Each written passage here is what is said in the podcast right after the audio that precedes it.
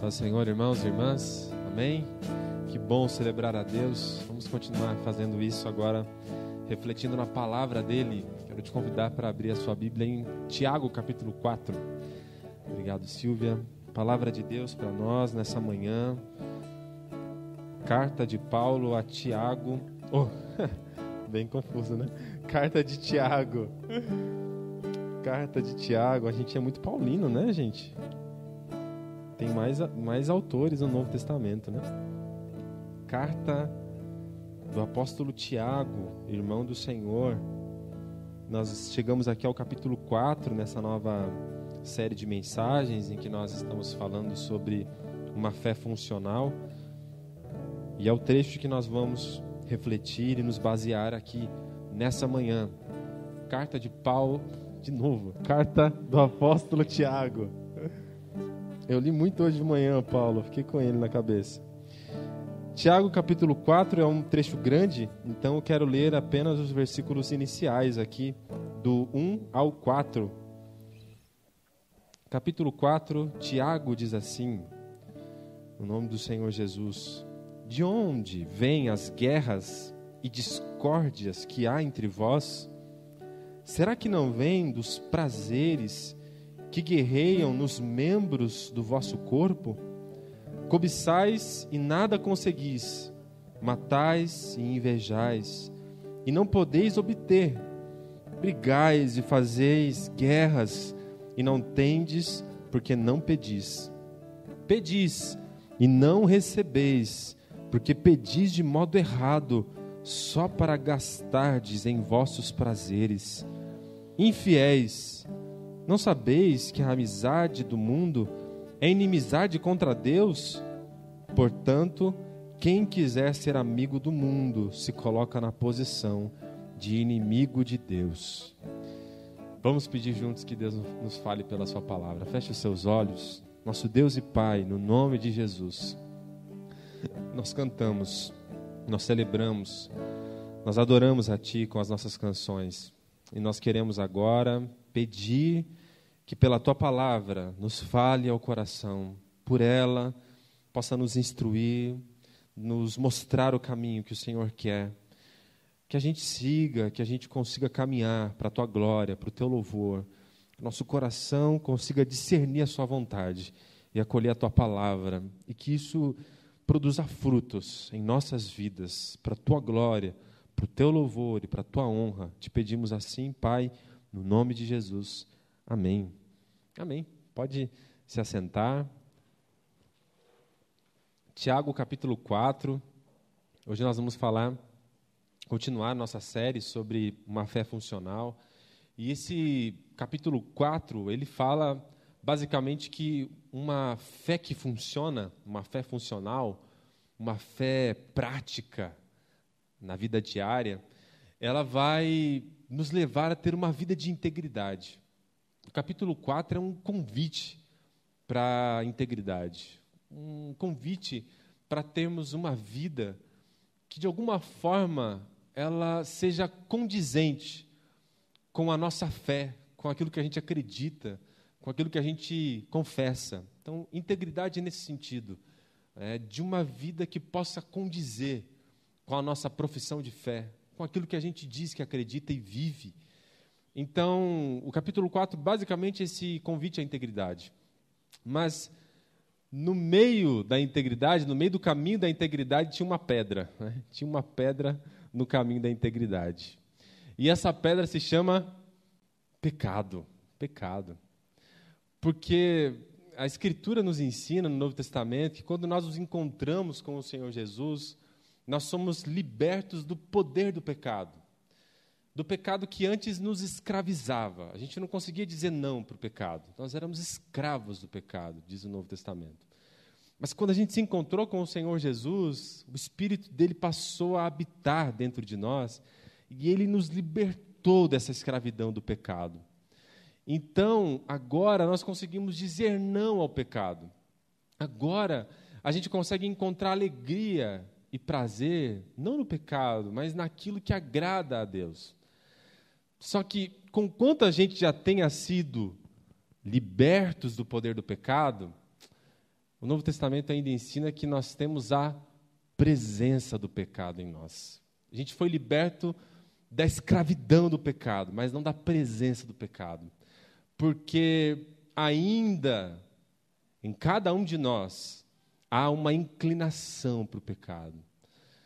Existe a, a presença de sentimentos pecaminosos, de pensamentos pecaminosos, de impulsos pecaminosos, de inclinações pecaminosas do nosso coração. Existe ainda a presença do pecado. Essa presença só vai ser eliminada verdadeiramente quando Cristo voltar e nós formos glorificados. Aí não existirá mais a presença do pecado em nós. Mas até que Cristo venha, há ainda a presença do pecado em nós. A gente vai ter que saber lidar com sentimentos pecaminosos, com pensamentos pecaminosos, com pulsões pecaminosas da alma, inclinações. A gente vai ter que lidar com isso. E por que eu estou falando disto? Porque Tiago traz exatamente essa ideia de que uma vida de integridade, basicamente, é uma vida que sabe ah, lidar com o pecado, entende a realidade do pecado e sabe, do ponto de vista bíblico e cristão, como enfrentar o pecado. Como enfrentar o pecado. Porque tanto cristão quanto não cristão lida com o pecado. É claro que o não cristão está ainda sob escravidão do pecado, mas o que eu estou querendo dizer é que quando a gente encontra uma pessoa que ainda não se rendeu a Cristo, eu não sou tão superior, moralmente falando, a ela, porque eu também tenho as minhas inclinações pecaminosas no meu coração, nos meus sentimentos, essas pulsões. Eu não sou mais escravo, então, com a graça de Cristo, eu consigo dizer não, mas às vezes eu digo sim a muitos pecados. E isso afeta a minha vida diante de Deus. E o chamado de Deus para mim, para você, é que a gente consiga então enfrentar esse pecado. A vida íntegra é uma vida, basicamente, que enfrenta o pecado. Essa é a grande diferença entre o cristão e o não cristão. É que o cristão, a vida dele é íntegra, não porque ele é absolutamente puro, inerrante, sem nenhum pecado, mas a grande diferença é porque ele é íntegro por lutar contra o pecado. A vida do cristão é comparado como uma luta contra o pecado. E essa luta envolve três coisas, que é basicamente o que eu quero abordar aqui no capítulo 4. Nós poderíamos dividir todo esse capítulo 4 em três partes. Uma vida íntegra, uma vida, basicamente, que luta contra o pecado, e essa luta contra o pecado ah, envolve, basicamente, três atitudes. Né? Três atitudes. Identificar o pecado, depois, saber lidar com o pecado, ou se arrepender do pecado, se você quiser, e, em terceiro lugar, então, abandonar o pecado. Três coisas que vão envolver essa luta contra o pecado: identificar o nosso pecado, lidar com o nosso pecado e então abandonar o nosso pecado. Basicamente, esse capítulo se divide dessas, dessas formas. A primeira parte, então, é: se a gente deseja e uma fé funcional vai nos levar a ter uma vida de integridade, que significa lutar contra o pecado, então a primeira coisa, essa luta contra o pecado, vai envolver identificar o pecado. E é isso que Tiago está dizendo que aqueles cristãos tinham fé no Senhor Jesus e essa fé deveria funcionar na prática a ponto de fazê-los enxergar, identificar, discernir os erros e falhas que eles tinham. A nossa fé precisa ter essa, esse aspecto reflexivo de fazer-nos voltar para nós mesmos e identificarmos a raiz do nosso pecado. Sabe, colocar o dedo na ferida Colocar o dedo na ferida. Tiago fala muito sobre isso. O versículo 1 diz, basicamente, ah, de onde vem? Perceba que a pergunta é uma busca por identificação. De onde? De onde vêm as guerras e discórdias que há entre vós? De onde? Qual a raiz?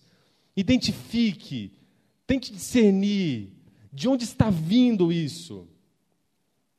Ah, claramente aqui tinha um problema bem complicado na igreja para a qual Tiago estava escrevendo. Diz que havia nessa igreja guerras e discórdias. Guerras e discórdias.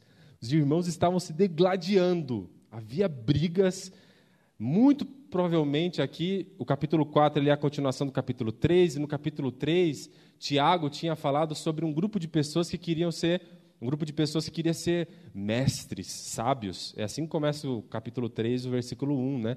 Olha, não queiram ser sábios. Ele está falando sobre um grupo de pessoas que queriam ser os mestres da igreja. E todo o capítulo 3 é falado do que significa de fato sabedoria, porque esses supostos mestres da igreja não tinham nada de sabedoria divina. E é muito provável que esses grupo, esse grupo aqui, esses supostos mestres, estavam causando intrigas na igreja. Eles estavam ambicionando, invejando o cargo ou a função de liderança, de ensino de algum mestre, de algum presbítero, de algum pastor.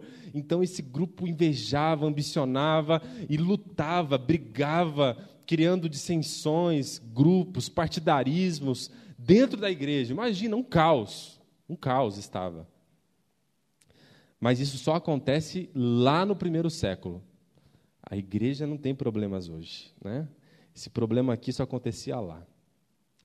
E é um problema muito sério. E aí o que Tiago quer dizer é: está um conflito aí, está uma briga entre vocês, mas ah, o que eu quero te chamar, quero chamar a atenção de vocês é: de onde vem isso? Eu queria que vocês conseguissem identificar a causa disso. E a causa é o pecado de vocês. Que pecado? Continuação do versículo, né? Será que não vem dos prazeres que guerreiam nos membros do vosso corpo?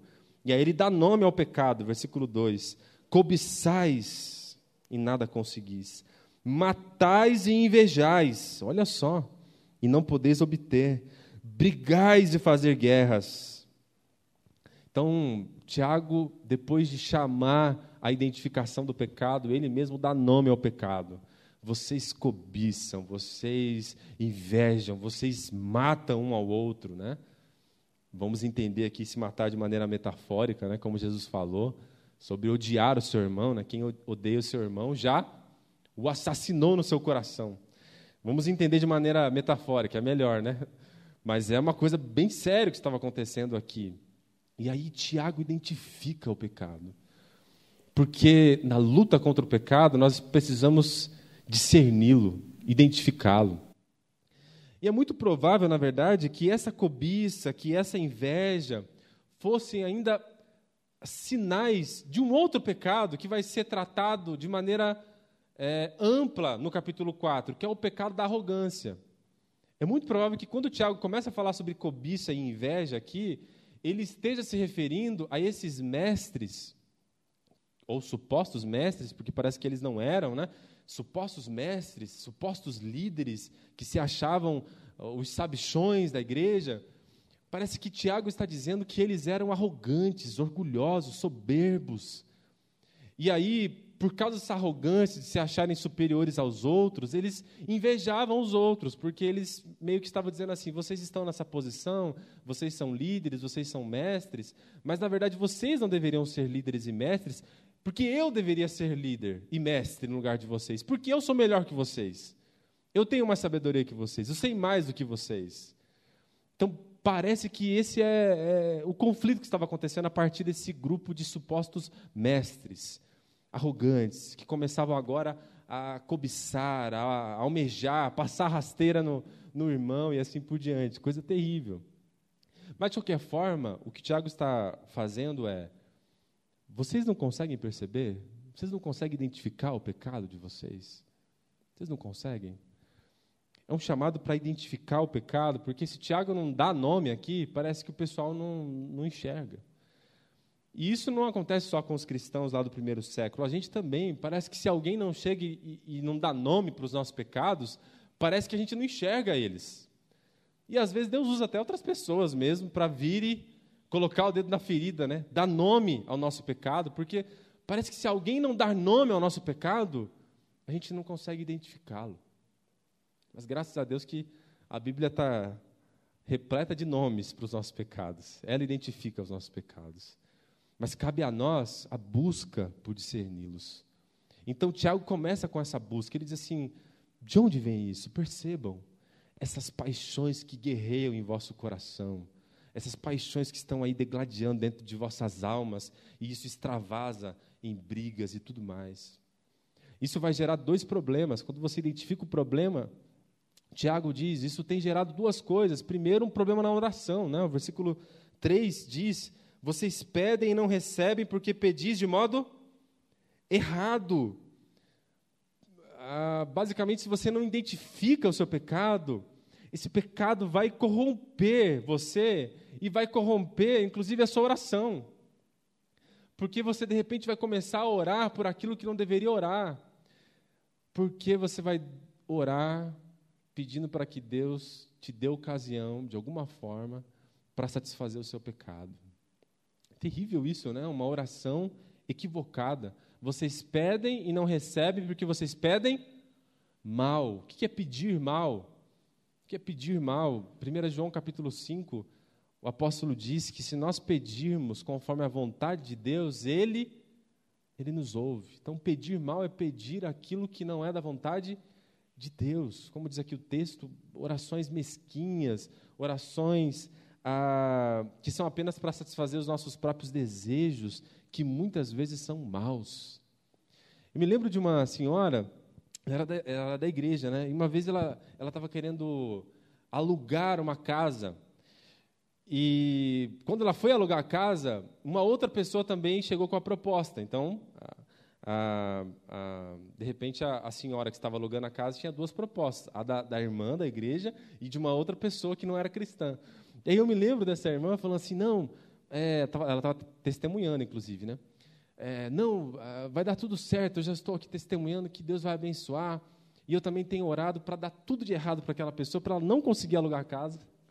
E eu conseguir alugar casa, né? Então, é mais ou menos isso, né?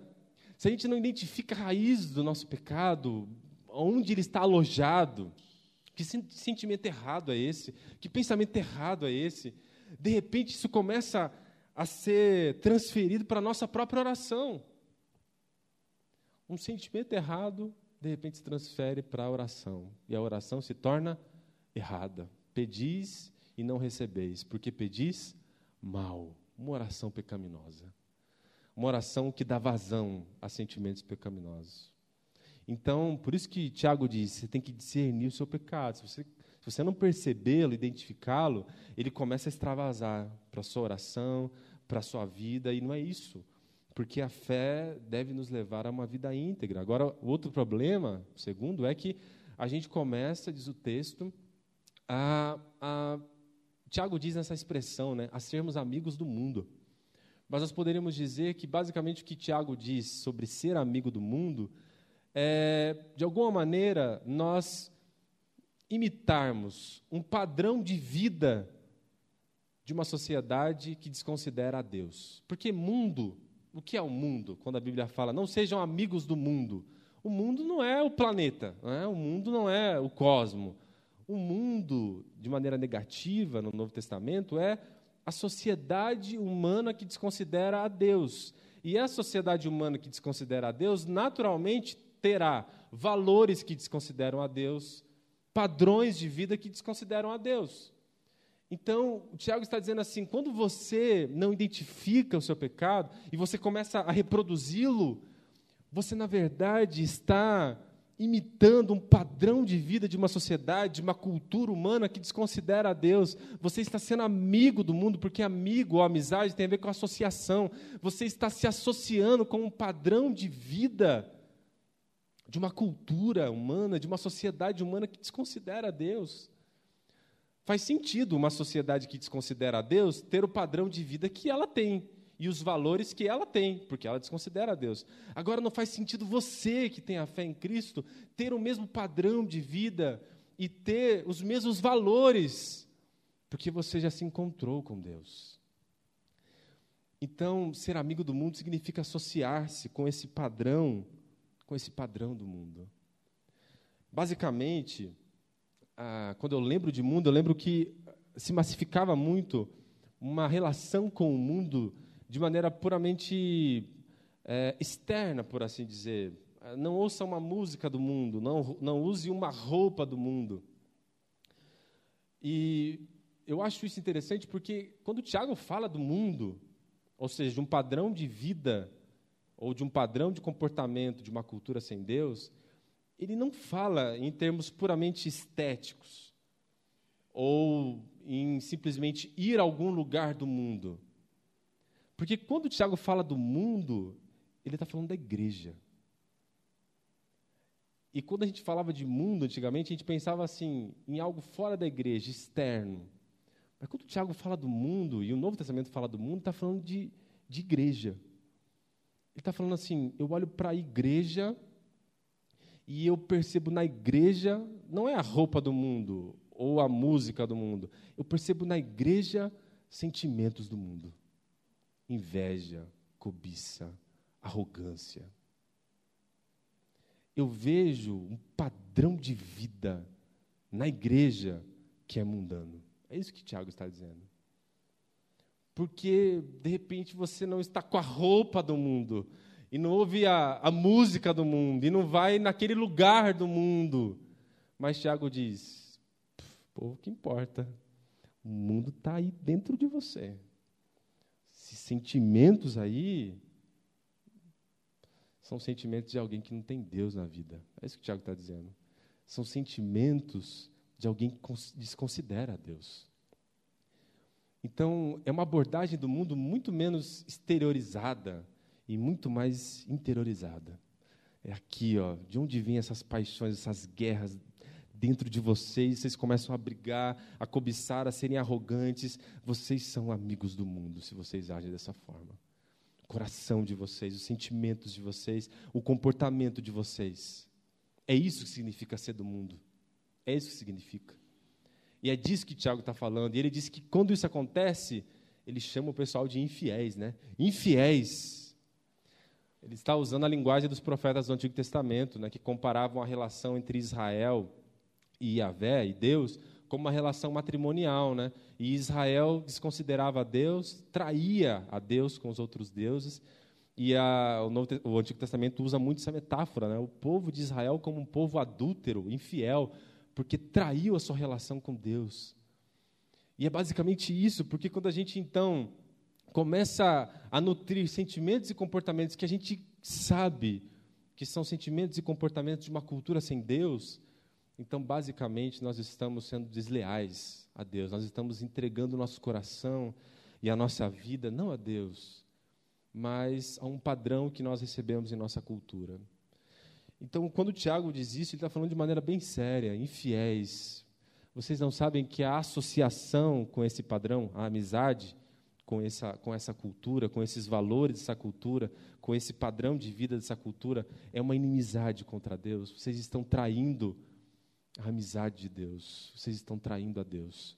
Quando vocês permitem que esses sentimentos e comportamentos se alojem em suas vidas. Então, lutar contra o pecado significa basicamente identificá-lo. Identificar o pecado. E identificar o pecado significa identificar sentimentos e um padrão de vida que de repente está de acordo com os valores de uma cultura sem Deus. Está de acordo, associado com um estilo de vida que desconsidera Deus. Então, luta contra o pecado envolve identificar o pecado, mas também envolve, em segundo lugar, saber lidar com o pecado. Como que a gente lida com o pecado? A gente identificou o pecado, viu o que é inveja, cobiça, deu nome ao pecado, colocou o dedo na raiz, conseguiu discernir o pecado. O que a gente faz agora? Agora a gente precisa lidar com o pecado. E aí o próximo trecho fala sobre isso. Como lidar com o pecado. Versículo 6 diz assim: ah, diz o apóstolo Tiago: Todavia, ele, e esse ele é Deus, nos dá maior graça. Nos dá maior graça. Identificou o nosso pecado, identificou, conseguiu discernir qual é o pecado. O que a gente faz? A gente vai lidar com o pecado. E como a gente lida com o pecado? contando com a graça de Deus. Amém? Tiago diz, porque Tiago foi durão aqui, né? Ele foi duro, né? Chamou os irmãos de infiéis, né? Aí ele falou: Bom, depois, quando acabar o culto, eu não quero ninguém bravo comigo, né? vou pegar leve agora. Então ele, vocês são infiéis, mas a graça de Deus é maior. Não é isso que diz, né? O versículo 6, né? Diz isso, Deus da maior graça. Da maior graça em relação ao quê? Em relação ao nosso pecado. Está dizendo assim: vocês identificaram o pecado de vocês? saibam contar com a graça de Deus para lidar com esse pecado. Isso é importante. Como que a gente lida com o pecado? Com a graça. Sabe por quê? Porque às vezes nós entendemos assim: como que eu vou lidar com o meu pecado? Então eu vou resolver o meu pecado para poder receber a graça de Deus. Como se eu fosse merecer a graça de Deus por ter lidado com o meu pecado. Só que está tudo errado, porque a ordem é ao contrário. E se você tentar lidar com o pecado para depois alcançar a graça, nunca vai dar certo, porque sozinho você jamais vai conseguir lidar com o seu pecado. Por isso que Tiago diz: Deus vai dar maior graça a vocês. Porque a graça não é algo que você precisa alcançar para lidar com o pecado, mas é a partir da graça de Deus que você vai lidar com o seu pecado.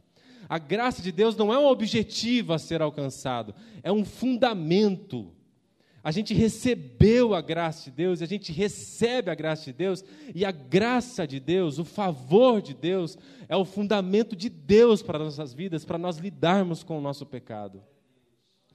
Então eu vou lidar com o meu pecado contando com o favor da graça de Deus. Senhor, identifiquei o meu pecado, preciso da Sua graça.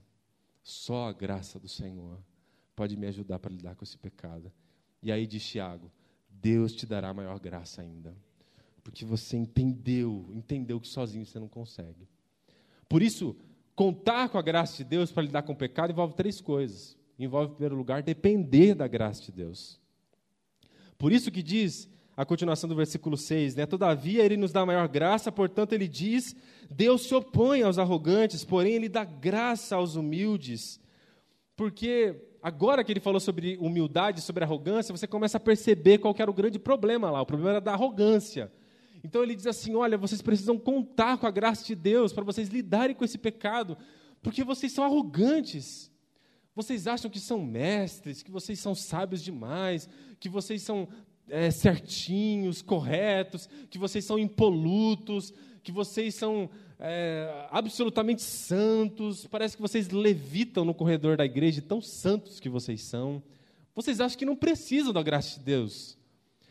Mas para lidar com o pecado, você precisa contar com a graça, e contar com a graça significa depender da graça de Deus.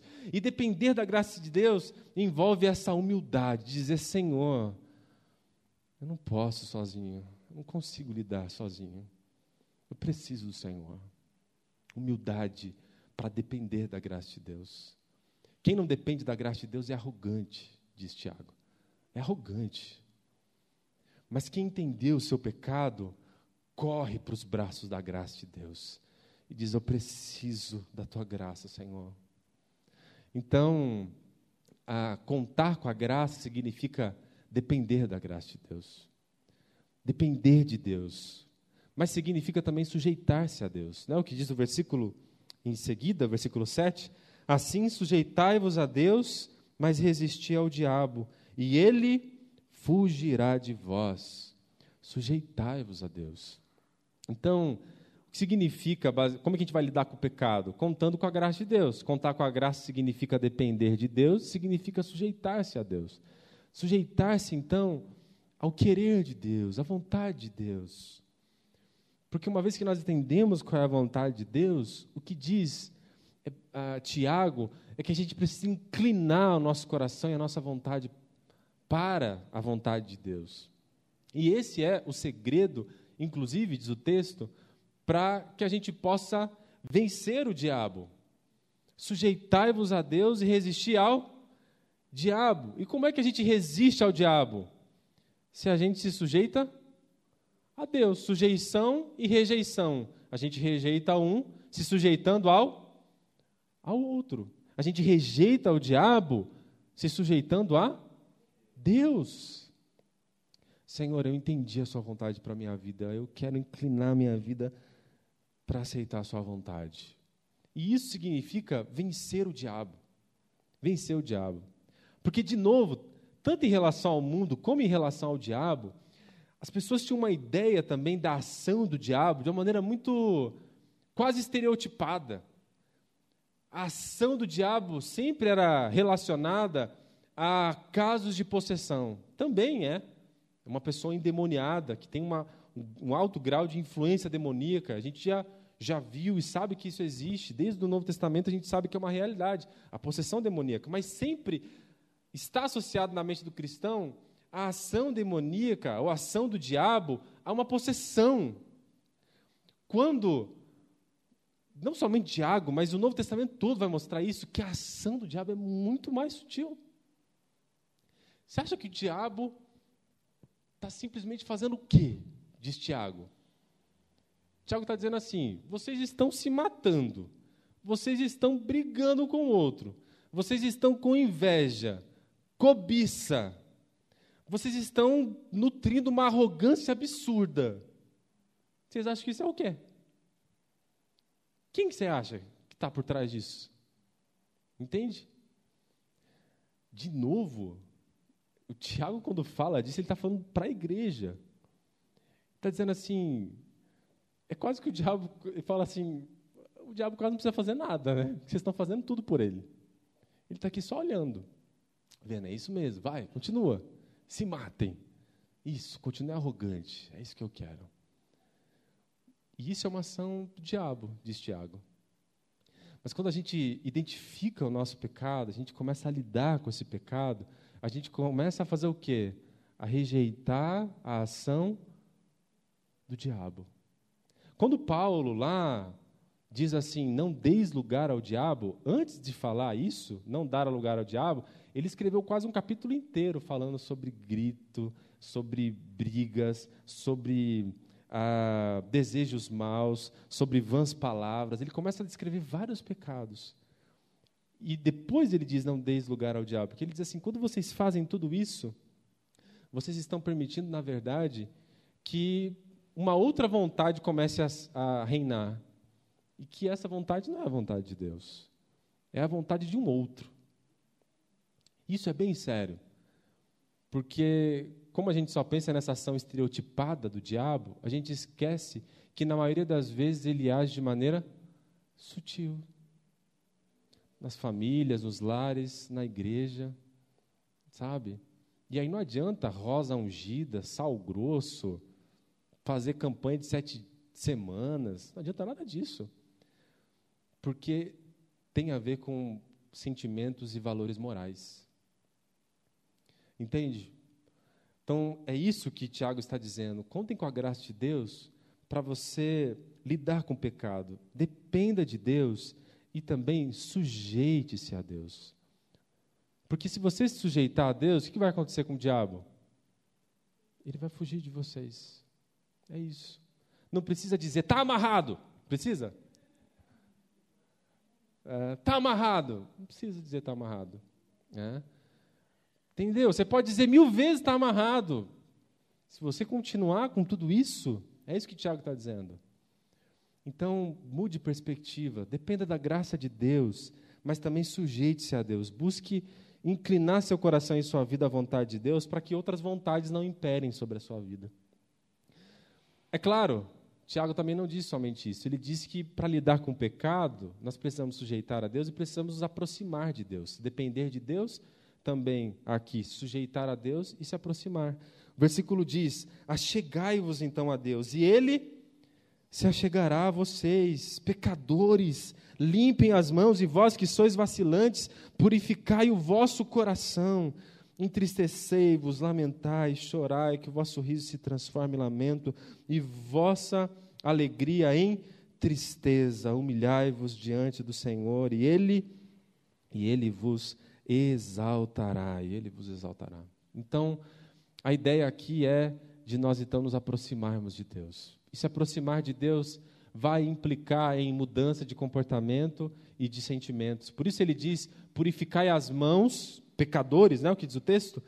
Purificai, limpai as mãos, porque não somente as mãos, né, mas vós que sois vacilantes, purificai o vosso coração. Coração, sede dos sentimentos e do pensamento, e mãos, comportamento. Então, basicamente, se aproximar de Deus vai significar uma mudança de comportamento e de sentimentos.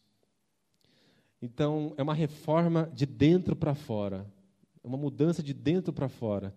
do sentimento, do coração, mas também das mãos, né? do comportamento, daquilo que a gente faz. Uma mudança que precisa começar a ocorrer em nossas vidas. Né? E o que atrapalha aqui é o que diz do, do ânimo dobre, né? Já havia dito isso Tiago em outro momento, mas agora ele fala de novo, vocês que são vacilantes. A palavra grega lá significa pessoa de duas almas. É como se a pessoa tivesse dois eus, né? É, tem um eu que quer fazer a vontade de Deus e um eu que não quer fazer a vontade de Deus. A gente sempre sabe que existe mesmo. Mas o que Tiago está dizendo é que às vezes nós damos vazão a essa duplicidade. Ora eu sigo esse caminho, ora eu sigo esse. Ora eu digo que eu acredito em Deus e tudo mais, mas ora eu faço aquilo que é completamente contrário a Deus. Então essa duplicidade, quase como o cristão agente duplo, né? O cristão agente duplo é aquele que que de repente a pessoa que não é cristão, quando descobre que ela é cristã, diz: Ah, tá brincando? Você é? Você é cristão? Sério? Nossa, não tinha percebido isso, né? Então, a gente duplo, né? Essa duplicidade de uma profissão de fé que não condiz com os sentimentos da alma e com o comportamento. Então, se aproximar de Deus vai envolver, diz Tiago, essa purificação das mãos e do coração. Quem purifica é você? É Deus que purifica. Você não pode purificar. Não existe alvejante capaz de purificar a mão e coração. É só o Espírito Santo que faz isso. É só Deus que purifica. E é Deus que faz isso quando você conta com a graça dele, diz Tiago. Então, conte com a graça. Sujeite-se a Deus. Mude o comportamento e sentimentos, colocando isso diante de Deus. E é claro, isso vai envolver reconhecer a seriedade do pecado. Por isso que diz o texto aí: entristecei-vos, lamentai, chorai, converta-se o vosso riso em pranto, humilhe-se diante de Deus. Então, a ideia de que para a gente lidar com o pecado, contando com a graça de Deus, nós vamos ter que reconhecer a seriedade do pecado. O pecado não se celebra, pecado se lamenta. Pecado se lamenta. Quando a gente identifica esses sentimentos que nós não deveríamos ter, esses comportamentos que nós não deveríamos desenvolvê-los, nós lamentamos. Essa é a grande diferença de um cristão para qualquer outra pessoa. Não é que o cristão seja absolutamente perfeito, é claro que nós somos falhos. A diferença é que quando nós falhamos, diz Tiago, você lamenta a sua falha. Você não celebra o seu pecado, você lamenta o seu pecado. O apóstolo, Tiago, o apóstolo João agora já ia mudar o Paulo pelo Tiago. Então agora o apóstolo Paulo, na segunda carta dele aos Coríntios, ele diz isso, né? Existe uma tristeza segundo Deus que opera o arrependimento. Quando a gente peca, vem aquela tristeza. Aí diz Paulo: deixa essa tristeza aí, é bom. Essa tristeza vem de Deus e ela leva você ao arrependimento se você não fica triste por esses pecados, alguma coisa está errada. Então a graça de Deus vai fazer o nosso coração derramar lágrimas pelos nossos pecados. E quando a gente faz tudo isso, nós vamos nos aproximando mais de Deus. Então, a gente identifica o pecado, a gente lida com o pecado contando com a graça de Deus, e contar com a graça de Deus significa depender de Deus, sujeitar-se a Deus e também se aproximar de Deus. E claro, Tiago termina o capítulo dizendo: tá, uma vez que você identificou o pecado, lidou com o pecado, o que, que se espera? Que você abandone o pecado. É o resultado de você ter se achegado a Deus. E, como eu disse, parece que o grande problema aqui é a arrogância. Então, se você está lidando com esse pecado, você vai abandonar esse pecado, vai deixar esse pecado. E deixar esse pecado que se manifesta basicamente de duas formas, Tiago diz. Primeiro, esse pecado da arrogância que você vai deixar, mas pode ser outros pecados, mas Tiago está falando sobre arrogância. Esse pecado aqui, ele se evidencia no nosso, na nossa atitude de nos acharmos superiores uns aos outros. Então, quando você está lidando com o seu pecado da arrogância, uma coisa vai começar a parar de acontecer. Você vai parar de se sentir superior aos outros. E aí você vai parar de ser arrogante, orgulhoso, soberbo. E quando que você é soberbo, arrogante, orgulhoso, achando-se superior aos outros, diz Tiago? Quando você pratica maledicência, fala mal dos outros. Versículo 13 diz, ah, versículo 11, né? Irmãos, não faleis mal uns dos outros. Quando você fala mal do seu irmão e o julga, fala mal da lei e julga a lei. Se julgas a lei, não és cumpridor da lei, mas juiz. E há um só legislador e juiz, aquele que pode salvar e destruir. Mas quem és tu que julgas o próximo? Então Tiago diz assim: olha, vocês estão lidando com arrogância, primeira coisa que vai, vai desaparecer é essa atitude de se achar superior ao outro, de se achar juiz moral do outro e julgá-lo. Diz Tiago: você não é o juiz. Você não é o juiz. Deus é o juiz. Então, lidar com o pecado da arrogância que ele estava tratando aqui por causa desses supostos mestres, ele diz: vai acabar, porque o conflito que estava acontecendo muito provavelmente se devia em razão dessas, desse falar mal. Então havia guerras e disputas, e esse pessoal falava mal um do outro. E aí Tiago diz: por isso que parece que Tiago está falando muito sobre a sutileza do pecado. Ele diz: você que fica falando mal aí do outro, você é um arrogante porque você está falando mal, se sentindo superior a ele moralmente, quando você não é superior a ele moralmente. Você não é juiz, você não é superior moralmente. Só tem um que é perfeito, justo, moralmente falando, que pode julgar a todos, e é Deus.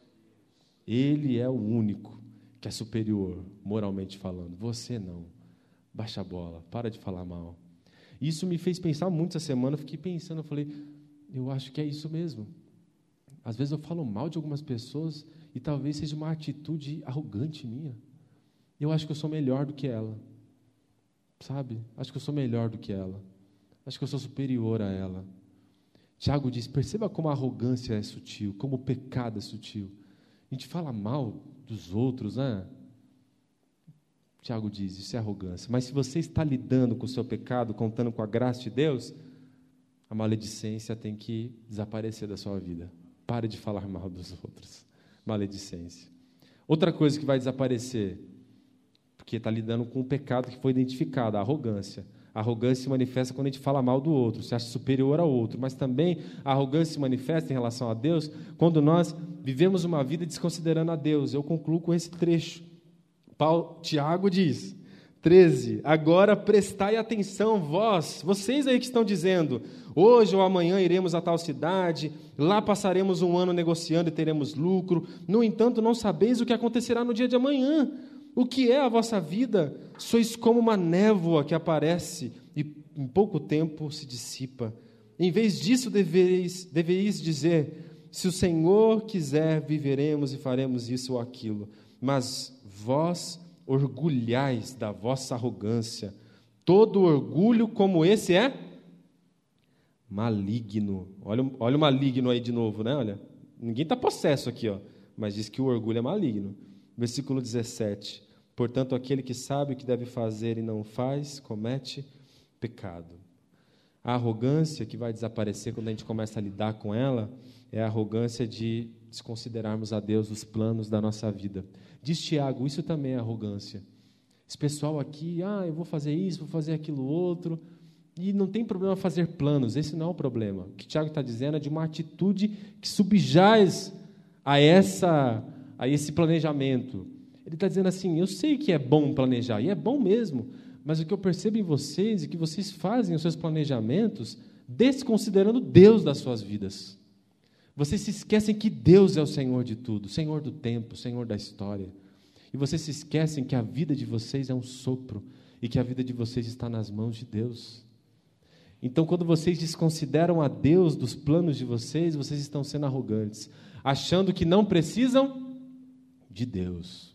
Jesus uma vez citou uma história, basicamente que ilustra isso. Ele diz: havia um homem rico que disse: Olha, ah, na próxima colheita eu vou construir um, um lugar bem amplo para conseguir armazenar mais e mais a minha colheita, e eu vou ser rico, e eu vou ter mais dinheiro.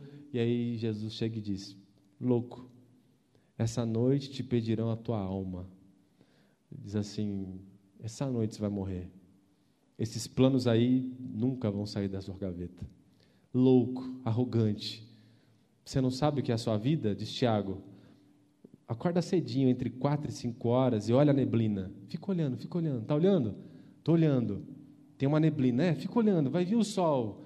Aí, cinco horas, o sol começa a nascer, esquenta, a neblina começa a subir, e logo ela se dissipa. Aí Tiago diz: assim é a sua vida. É assim a sua vida. Você não é nada. Sua vida é um sopro. Você depende de Deus para cada respiração sua, que pode durar agora, esse momento, ou mais 10 anos, ou mais 20, mas você precisa de Deus para tudo. Em Deus nos movemos, vivemos, existimos. Pare de ser arrogante. Então, a desconsiderar a Deus e a arrogância, eu quero orar com você, te convidar para ficar em pé, refletindo basicamente no que esse texto nos ensinou. O que é uma vida de integridade? Uma vida de integridade é uma vida que luta contra o pecado. E a gente luta contra o pecado porque nós não somos perfeitos, porque nós pecamos, porque a presença do pecado ainda está em nós. Mas diz o texto, nós precisamos identificar esse pecado, dar nome a esse pecado. Nós precisamos lidar com esse pecado, contando com a graça de Deus. E nós precisamos abandonar esse pecado. Pode ser arrogância, como diz o, o texto aqui de Tiago 4, mas pode ser outro pecado. Só você e Deus sabe, eu não sei. Mas que tal dar nome a esse pecado hoje? Que tal colocar o dedo na ferida? Que tal lutar contra esse pecado? Que tal contar com a graça de Deus hoje? Que tal lembrar-se da palavra de Tiago? Deus dá a maior graça. Deus dá a maior graça. Você tem falhado, eu também, mas Deus nos dará a maior graça se nós dependermos dessa graça e abandonarmos o nosso pecado. Feche seus olhos, nosso Deus e Pai, no nome de Jesus, tua palavra exortativa eu sou um pecador, dependente da tua graça. Tua palavra nos dá nomes aos pecados. A tua palavra identifica os nossos pecados. Pode ser arrogância, mas pode ser tantos outros pecados, tantas, tantas outras falhas que são abrigadas em nosso coração, tantos outros sentimentos, além da inveja, da cobiça, do orgulho tantos outros sentimentos que se abrigam no nosso coração, tantos comportamentos que nós precisamos mudar, que mais se assemelham a um padrão de uma cultura sem Deus do que a um padrão de vida daquele que conhece ao Senhor Jesus. Tenha misericórdia de nós. Nós dependemos da tua graça.